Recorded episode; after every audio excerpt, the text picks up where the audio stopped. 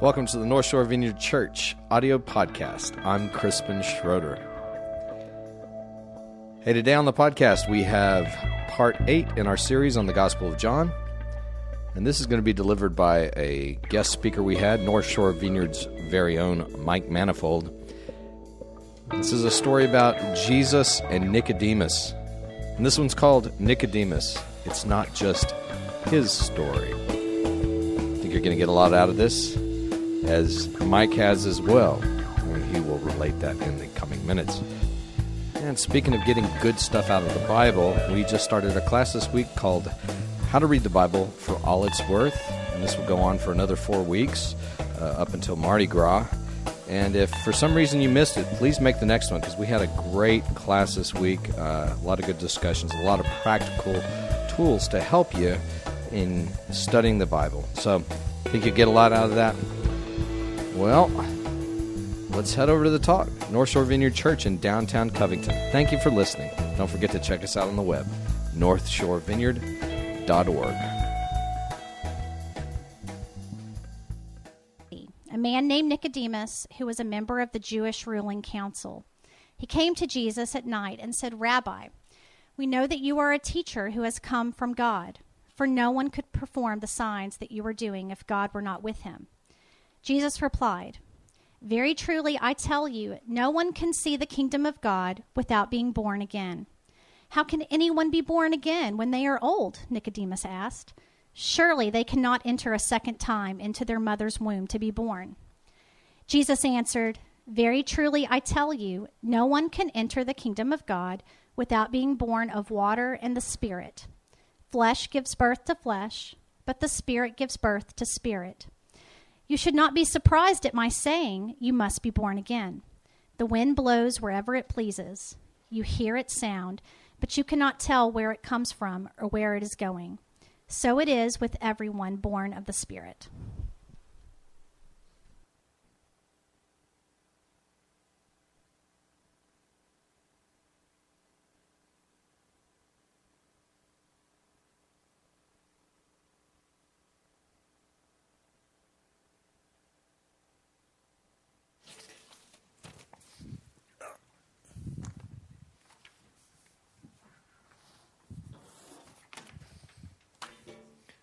I'm Mike Manifold. Like they were saying earlier, Crispin's out of town this week. He's off recording a worship album or something somewhere in Texas. So he's pretty pumped up about that.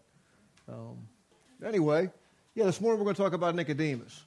This is a neat passage, you know. When we talked some months ago about we're going to read the book of John, kind of was thinking in the back of my head, you know, I wanted to ask Crispin if I could do this because I like this passage. You know, so it took me a little bit of a while to work up my courage, and then I said, you know, "Hey, Crispin, you know, when we get to that, I don't know, I'd like to be a part of that." And obviously said, yeah, because here I am. Either that or he had no other options when he went out of town. But anyway, it's a neat story, you know. It's a story that always kind of had a thing for me, because it's a story that kind of grabs my heart, you know. I mean, it's when we look at the story of Nicodemus, it's a story of curiosity, you know, and curiosity leading to a step out, you know, and to change, you know, and then kind of to more change as it goes on. And I guess maybe one of the reasons I really like this story is because I feel like, you know, to some extent, this is my story too. You know, this idea of some curiosity leading to a step, leading to some change, and then kind of running on. Some of y'all know my story. I talked about some of it when we were, you know, reading Philippians, but back in 2003, my mom got real sick, you know, and when I say she got real sick, I mean she got real sick, like ICU for months. I didn't really grow up. I grew up going to church, but I really didn't grow up in a church, so I didn't have much of a grid for that. And, you know, kind of through the course of my mom being sick and being around various members of my family, I kind of got a chance to see, I don't know, kind of see some differences in kind of how we were. You know, my parents were married for 51-something years. And so, you know, through the point of my mom being sick, my dad was a wreck, you know, as well he should be. I mean, you know, she was sick. They'd been married for 50 years. He didn't know what was going to happen. So he was a bit of a basket case. My sisters were kind of running through some of that as well. I'm the youngest of 5. So my sisters were all, I don't know, 10, 12, 15 years older than me. I kind of felt like, you know, as the youngest, you know, part of my job was to make sure I took care of my dad, you know, because let's say my dad was really going to have a tough time with it. So regardless of what was going on the inside, I was really trying to look like on the outside I had it all together for my dad and kind of could be that, you know, whatever. When he was losing it, I could be the one he could count on to get it done. But on the inside, that really wasn't my story. You know, I guess on the inside, and I wasn't really a wreck with it, but I was just kind of numb to it. You know, I just kind of was keeping the pain at a distance, keeping the stress of it at a distance because it was my mom. I just didn't really want to buy into all that. My brother's 13 years older than me. My brother kind of was seeing things in a different way, and I was seeing, you know, my brother was coping with it. I don't want to say coping with it because really coping with it's not right. My brother had a sense of just some inner strength that really I didn't have. Now, my brother's story was, and he and I kind of grew up the same way. You know, we both kind of grew up going to church but really not doing the deal. The difference in Paul was in the 90s, he married a gal who started dragging him to church. You know, and when I say dragging him to church, I mean dragging him to church. I mean, you know, we used to laugh about it. You know, when he first started going with her, we'd laugh about this church down at the end of Williams Boulevard that she would take him to, and, you know, we'd call it a cult, and we'd call it whatever, and, you know. Then one day I realized that I was the only one laughing. He kind of quit laughing, you know. He kind of got sucked into it. And I was happy for him with that, you know. I mean, I could see that, you know, he had a new sense of peace, but kind of, I didn't really see it for what it was. I kind of saw it like it was a placebo, you know, kind of like, hey, whatever, if that's what makes him feel good, that's great. I'm glad he's got that, you know. And that's kind of as much as I thought it was, just kind of a thing that made him feel better about what was going on. So Mom's sick, you know, and I don't know if you guys have, well, hopefully you hadn't.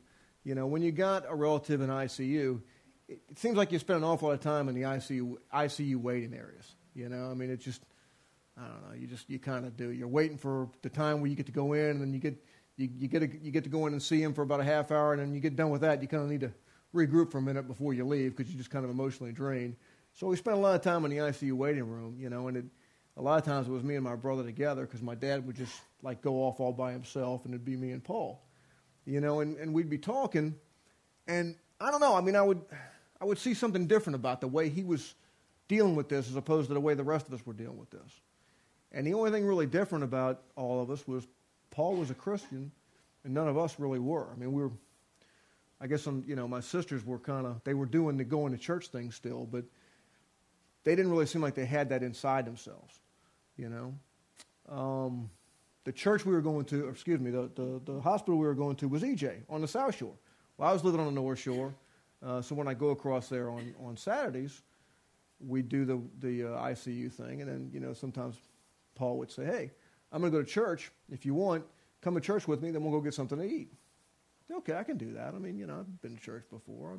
I was used to going and doing my hour and getting out, you know, so that's what we would do. I'd go eat, you know, I would go to church with my brother, then we'd go eat. We did that for a while because, as I say, she was in the hospital for a while. And somewhere along the way, it really kind of started to get into me. You know, somewhere up in there, it started to kind of change, I don't know, kind of change who I was, you know, and then some of what I was hearing in church kind of seemed like it started to make its way in, you know, and I didn't have, some folks you talk to, you know, and they'll say, you know, it was December 23rd, and I was in the fourth row, second seat, and they were playing Amazing Grace, and bam, I just got smoked. I didn't have that. That was not, you know, that wasn't my story. For a long time, I was kind of jealous of people who had that, because I kind of felt like I was missing out on all that God had for me, But I didn't have that, you know, and I guess it's kind of like if we were to get in the car and start driving towards Biloxi and we're paying attention and I'm looking out the window, I might see that sign on the side of the road that says, Welcome to Mississippi, you know, and I'd kind of know where that border was. I'd know when I crossed over from Louisiana to Mississippi. That to me, I guess, is kind of like that whole December 23rd experience where you're in the pew and it just kind of, or whatever, in the chair, it just kind of hits you. Instead, it was kind of more like, I fell asleep in the car. Hopefully I wasn't driving, but anyway, I fell asleep in the car. And I woke up and I was in Biloxi, you know, and I didn't know exactly when it happened or where it happened, but I knew I was in a new place, You know, I knew I was in a different place. That was kind of my experience with God. I don't really know exactly when it happened. I don't know exactly where I was when it started to happen, but I know I just kind of started feeling different, you know, and I had some, you know, I don't know, I as Mom stayed in the hospital, as we ran through that, instead of, you know, kind of on the inside numb, on the outside looking like I had it together for my dad, I started to kind of have some of that same peace that my brother had, you know, and you know, that same peace that comes from God. Well, you know, shortly after that, they did a baptism at church, and my wife and I decided we wanted to go get baptized, you know, so we did.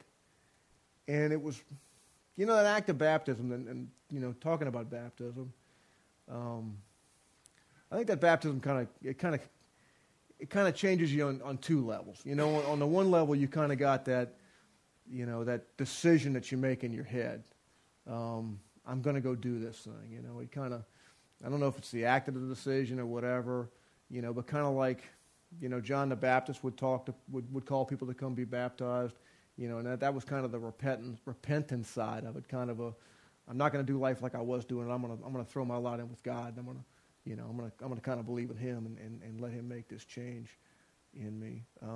You kind of got it on that one level, but almost more than that, it's almost like it kind of opens the door for God to come in, you know, and He promises that in a bunch of different places, you know. In Revelations, He talks about how He stands at the door and He knocks, and He waits for us to open up the door, you know. Maybe baptism is like that. I don't know. You know, he's waiting, you know, He stands at the door knocking, and when we decide we want to be baptized, it's like we're opening the door, and He comes.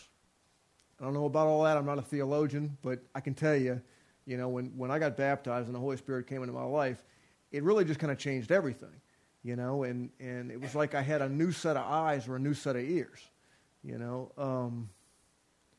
I'm in the people business, so when I talk to people, I always tended to listen to what they were saying, you know, but like I'd be talking to somebody before I got baptized, I'd be talking to somebody before the Holy Spirit really came into my heart, and they'd be saying, you know, my wife's sick, I got this thing going on, and I'm thinking, boy, but they're going to miss a bunch of work. You know, or they'd be talking about the, you know, the problem with they're having with their kids, and I'm kind of thinking about it along those lines. After I got baptized, and you know, kind of after I got this new set of ears, it was like I could just hear the pain in that. You know, I could almost like hear the pain that God would feel in that. You know, and it hurt me. It hurt my heart. You know, and not just on the bad side of it. You know, I would be talking to people, and I would kind of see the joy that they were having in their life too, and kind of got to participate in that in just a whole different way, you know, and it was kind of like, in my life, it was kind of like a rock running down a hill. It just kind of started picking up more and more speed, you know.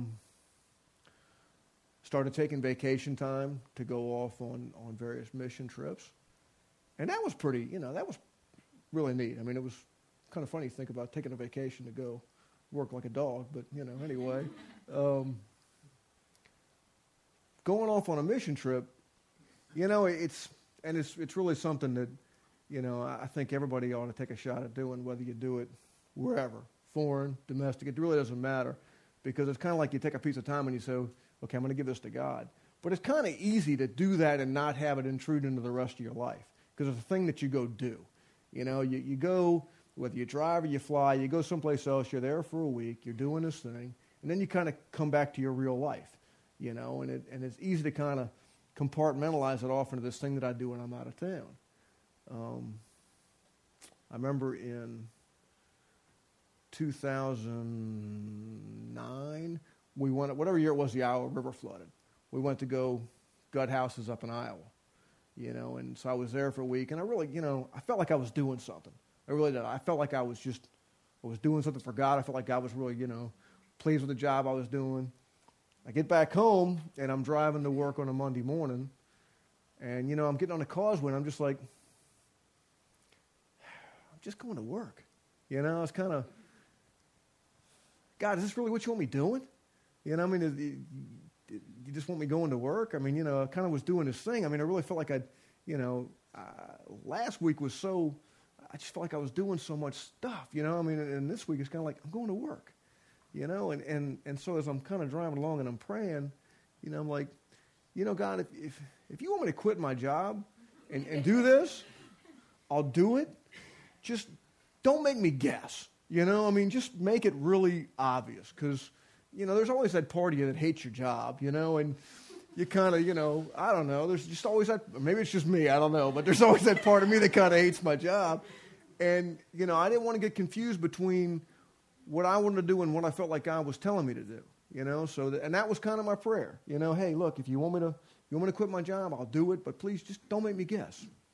So I get to work, and I'm in my office kind of like an idiot. I was gone for a week. I'd left a half a cup of coffee on my desk, you know, so I'm in the lunchroom kind of, and it had a nice shade of green mold going up in it. So I'm in the lunchroom, and I'm cleaning out my coffee mug, you know, and there's this guy in there that I work with, and he's reading something, but I'm really not paying attention to him because I'm all up into work mode now. You know, I forgot about that whole conversation with God. I'm just kind of thinking of all the stuff I got to do and the emails I got to answer in my desk. Oh, I just saw that. So I'm in there cleaning my coffee cup, and Eddie says to me, he says, Mike, can I ask you a question? I said, yeah, what's that, Eddie? And he said, you know, I heard you're a Christian. Are you? I was like, wow. You know, Eddie, if you got to ask, I guess I'm not doing that good of a job. But, yeah, I am.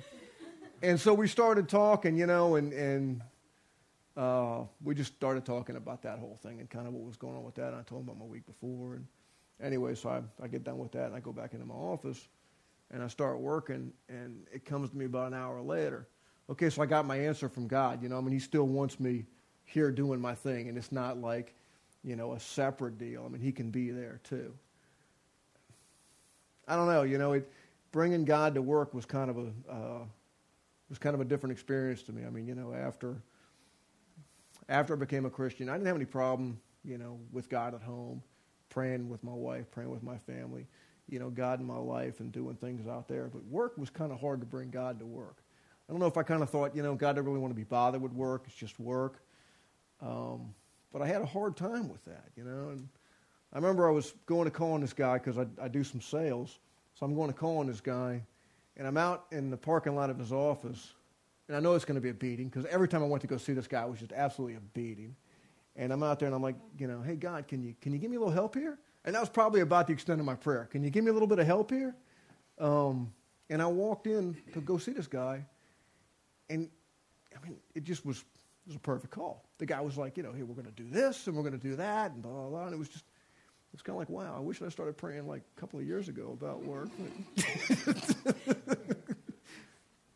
But kind of like I say, you know, it just kind of like a rock rolling down a hill. It just kind of picked up more and more speed for me. You know, when we started talking about planting a church over here, you know, I was like, hey, you want to use my house? What can we do? Let's make this thing happen, you know. Or when Crispin was talking about moving to the North Shore, you know, I'm thinking, I got boxes, I got a truck, we can make this thing happen, let's go. Like I say, kind of that rock running down a hill, you know, from the curiosity about my brother to, you know, to taking the step, to start to make some changes, to making more changes. You know, I kind of feel like the story of Nicodemus, it's a similar story. You know, and I know my story. I know what kind of led up to my deal. We don't really see that, you know, when we start talking about Nicodemus. It kind of starts like a film clip. We really don't know what happened prior to that. We just know that he had some curiosity. You know, we really don't know exactly what he heard or what he saw, but something got his curiosity up. You know, I mean, they talk about Nicodemus was a Pharisee, you know, and a part of the Jewish ruling council. And, you know, maybe he and his buddies were going to listen to Jesus talk to kind of catch him saying something they can trip him up or try to turn the crowd against him or whatever. Don't really know, but somewhere up in there, he heard something to where he sneaks out in the middle of the night to come talk to Jesus. You know, something gets his attention, and it starts this whole, you know, conversation about, Rabbi, I can tell you're a man of God because of these things that you do, you know. And Jesus tells him, you know, the only way you're going to see the kingdom of God, The only way you're going to get into the kingdom of God is to be born again. In Matthew, it says, you know, Jesus tells some people, you got to come to me as a little child. You know, I guess when you think about, so what's different about a child? Why the born again? You know, what's up with that? You know, kind of as you know, Nicodemus says, what, I got to go back in the womb? I mean, what's going on there? You know, when you think about a child, I mean, I guess, I don't know, I think about a child, what makes them different is children trust. You know, children haven't learned to be cynical yet. You know, children trust because they hadn't learned that sometimes people lie. You know, they just, if you tell a child something, he believes you. He trusts in that. You know, children, I think, they're a lot more teachable because they don't think that they know everything. Not to say that all adults do, but, you know, I think kids are much more willing to learn. You know, when you see a kid who's first starting to crawl or first starting to walk, you know, their eyes are real big and they're looking at everything and they're just kind of taking it all in, you know, and they're just so impressionable, you know, and they're kind of like a blank canvas. You know, they don't have any preconceived ideas. They don't have any, they don't have any of that. They're just there kind of, you know, soaking it all up. You know, I guess, I don't know, in looking at this, you know, when Jesus talks about the kingdom of God, kind of as Crispin said last week, he really, I think sometimes we want to think about the kingdom of God being something that happens after we're dead, you know, from an eternal standpoint that we're in the kingdom of God. But I don't think that was Jesus' heart. I mean, he talks about, you know, when you read through what he talks about the kingdom of God really more than he talks about almost any other single subject. And he tries so many different ways to paint pictures of it for folks to get. You know, like he talks, in one area he talks and he says, you know, the kingdom of God is like a mustard seed, you know, and from this mustard seed grows this, you know, big tall plant. Or he says somewhere else, you know, the kingdom of God is like yeast, you know, and when it mixes in the dough, it makes the dough rise. He takes a lot of different stabs at painting this picture, you know, and he paints it a lot of different ways. And I think really it's because we're all kind of different, you know, and that's not an accident. I mean, we are like we are because God made us to be this way, but we're all different. So we're all going to kind of hear these things in a different way. You know, when I hear the whole, you know, the kingdom of God is like a mustard seed, I'm not a farmer. I don't really know anything about mustard seeds. It doesn't really mean anything to me. You know, that's not, I just don't get it. You know, or when he talks about the kingdom of God being like yeast, I'm not a baker. I don't really get that either. You know, it's kind of like all these different ways that Jesus talked about the kingdom of God. It's kind of like, you know, like we're all locks, you know, like we're all locks and all these different ways of saying it are like different keys. You know, and so he takes a key and he says, all right, the kingdom of God is like a mustard seed. He sticks up in the lock and he tries it, and maybe it opens, maybe it doesn't. But if it doesn't open, he's like, okay, well, you know what, I got a different one. The kingdom of God is like yeast. You know, and he tries these different ways to unlock the picture in our head to help us get it, because we're all different, you know. And he wants us to get that glimpse. He helps us to get that glimpse. He tries so many different ways to help us get that glimpse, kind of relentlessly, because, you know, when we get that glimpse and our curiosity raises, you know, like Nicodemus, we take a step. You know, we take a step towards God and maybe give him permission to start working in our life. See, God's process is kind of that step at a time kind of process. You know, it's really kind of rare that God will lay the whole thing out for us and say, we're going to do this, then we're going to do this, then we're going to do this, and kind of lay it out start to finish. More often it's that, hey, I want you to take this step, you know, and sometimes that step is bigger than others, but it's really kind of immaterial. It's kind of taking that step. Blindly almost, you know, trusting, really not knowing where it's going, just trusting that this is what God wants me to do, you know, and trusting that it's the right thing to do. I think sometimes, although it'd be easier, you know, if we knew where it was going, I think sometimes if we knew where it was going, we wouldn't go. You know, I look back, you know, so I'm sitting in the ICU waiting room at EJ. If I don't know what I end up here, I don't know if I'd listen to my brother. I mean, I really don't, because, you know, I just couldn't see myself ever doing something like this. You know, I think that we have a hard time really thinking about, you know, that's just, it's a lot. You know, when you're stepping through it, it's a lot. You know, it reminds me of, I don't know, those steps, it's kind of like, how far can you walk away from your old life? You know, Jesus, when he's teaching, and I don't really know what chapter it is, but at one point he's talking about this rich young ruler that comes talking to him, and this fella comes to him and he says, you know what, I've done everything you've said for me to do. I've tried to take care of the poor. I fed the hungry. I've tried to honor my mother and father, you know, all these things. What do you want me to do now? And Jesus says to him, I want you to sell all your stuff, give it to the poor, and come follow me. And since the guy kind of leaves, like, he just leaves. I mean, he can't do that. He just leaves. I don't think he could imagine what life would be like without his stuff. I don't think he could imagine what it would be like after he did those things. You know, he couldn't see where couldn't envision that life past that point. I don't know. I think, you know, sometimes I think we have to unlearn things. These things that we think we know, you know, these things that we really feel like are just fact, or just, you know, or just, they're just absolutely fact. We gotta almost unlearn them. You know, when I went to Haiti last January. Okay, so I don't know if you've ever been to Haiti or seen much of it. I mean, it's poor. I mean, it's just it's poor. It's, those people are just impoverished like this. It's hard to imagine without seeing it, but, you know, forget running water, forget electricity. I mean, forget a building. You're living in a house that looks like something a wasp would make. It's made out of mud and sticks. It's a hut.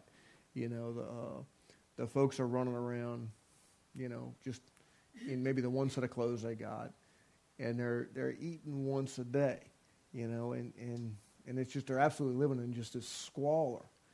And you'd think, you know, you'd think about, I mean, my gosh, how can they live like that? But, you know, those are some of the happiest people I've ever seen in my life. You know, it was amazing, you know, just how happy and how content they were, because they had everything they needed, you know. And I guess in my mind, thinking about living like that, I couldn't envision how one could be happy living like that. But these folks, you know, like, when we were there, we did church one day, and you know, church started at about 9:00 in the morning, and we worshiped for like 3 hours. And it wasn't like the look at your watch kind of 3 hours, like, how much more is this guy going to play? I mean, it was just like, it was 3 hours of just, you know, really wide open worship. And these folks were just, they were just so happy. The theme of this church was, you know, we're blessed to be in God's presence. And that's really, you could see it in those folks. They were just so happy to be there. You know what I mean? They were just so happy to be there worshiping God. And, you know, as I say, I couldn't even imagine how you could live like that, let alone be happy like that.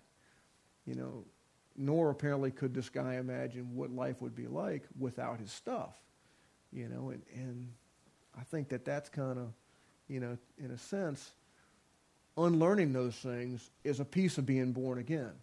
You know, it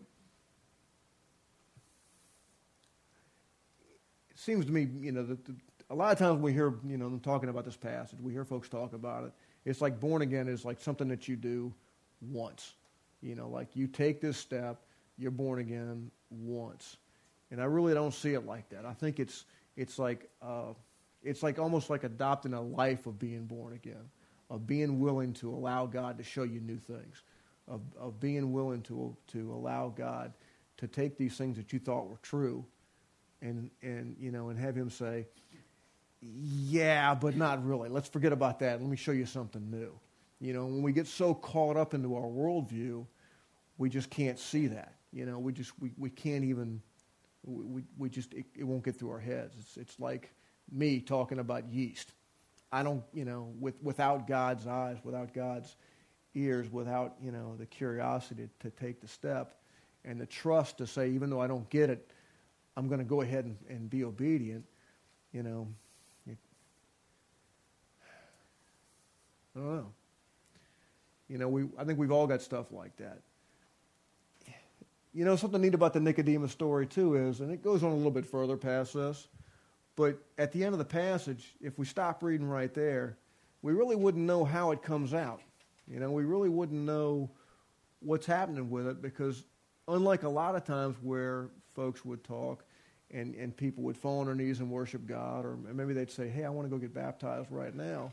When this story with Nicodemus ends, at least at this point, it just kind of ends. Like, then they just start talking about something else, and we really don't know, well, so what did Nicodemus take away from this conversation? We get a couple of chapters up the road, and we see Nicodemus again. And really, Nicodemus, it's kind of a neat story, because some of these folks in the Bible, we see them once, and then they're gone. We really don't know how their life ended up coming out. But with Nicodemus, we kind of get to see... we get to see a couple more times, how this all impacted him. And so the next time we see him, he's with the Pharisees, again, he's with his Pharisee, and they're talking about what they're going to do to go get Jesus, how they're going to trap him, whatever. And Nicodemus is kind of like, wait a minute, doesn't our law say that we got to give this guy a shot and explain him what's going on before we go and grab him? And all the other Pharisees, are kind of like, what, you want his disciples now? Or what you got going on there, Where's this coming from? And kind of, attack him. Something he heard this night got in his head enough to where he would argue with those folks. And I guess kind of like me, not really knowing where that conversation in the ICU waiting room was going to end up leading, I don't think Nicodemus really knew that, there at the end of John. I think that's where we really see it all kind of come together, and we really see how far Nicodemus has come, because at the end of John, so Jesus has been crucified, and Simon goes to the authorities. I don't know who Simon is, but anyway, Simon goes to the authorities and says, can we have his body? We want to prepare his body for burial and get it off the cross and buried before the Passover feast begins. When they give him the body, Nicodemus is one of the guys that helps prepare the body for burial. And that, I guess on one level that's kind of neat, because Nicodemus, so he's Pharisee, Jewish ruling council, but, he goes from all of that to curiosity to standing up for Jesus, and now he's going to help bury him. That's pretty dramatic, but it's really... I guess when you look at the life of a Jew, a lot of a Jew's life and a lot of Jewish culture was kind of hinged around not becoming what they called ceremonially unclean. They had a whole host of things that you couldn't do. Otherwise you ended up being ceremonially unclean. And what that meant was for 7 days you were clean, you couldn't participate in any of the feasts, and there was just a lot of things you couldn't do.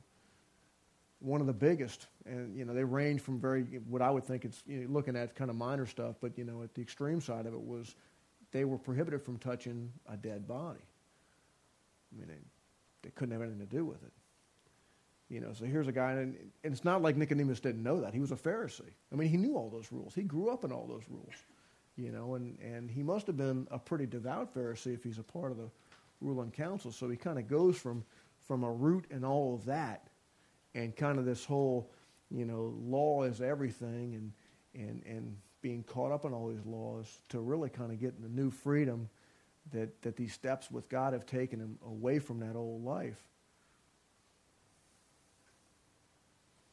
That's kind of at a different level, that really kind of point A to point B, that the change that happens in his life, kind of from a series of steps. I don't know. I mean, maybe that's where Nicodemus really kind of just grabs at my heart, because, you know, God didn't really care where he was coming from.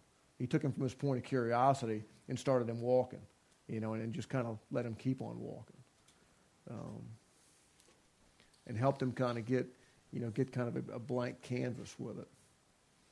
So, I don't know. I think it's kind of that story of trust. You know, I think that's really kind of where we're all kind of called and kind of challenged by God, is when he asks us to do something, is to trust him enough to take that step, even though we don't know where it's going to go, and, you know, to take that step and follow what's going on. Even when, you know, we maybe have ideas where it's going, but he kind of gives us a lot of those opportunities. And, you know, what I kind of find comfort in it is, he never loses hope on us, or he never loses hope with us. It's not like, I gave you 4 things to do and you haven't done any of them, so that's it, I'm done with you. You know, he just keeps giving us those opportunities. You know, he loves us enough to keep giving us those opportunities. So, God, you know, we just, God, we just thank you for letting us be a part of your family. You know, God, we thank you for your patience. God, you love us more than we deserve, and love us more than we ever could deserve. And I don't know. God, I'm just kind of overwhelmed with that this morning. I thank you for all those steps that you do put in front of us, God. And I thank you for making me curious, God, and giving me the courage to follow you where you're going. And God, we just love you. Amen. I was blinded by the devil, born and already ruined, stone cold dead as I stepped out of the womb. By his grace I have been touched, by his word I have been healed, by his hand I've been delivered, by his spirit I've been sealed, I've been saved.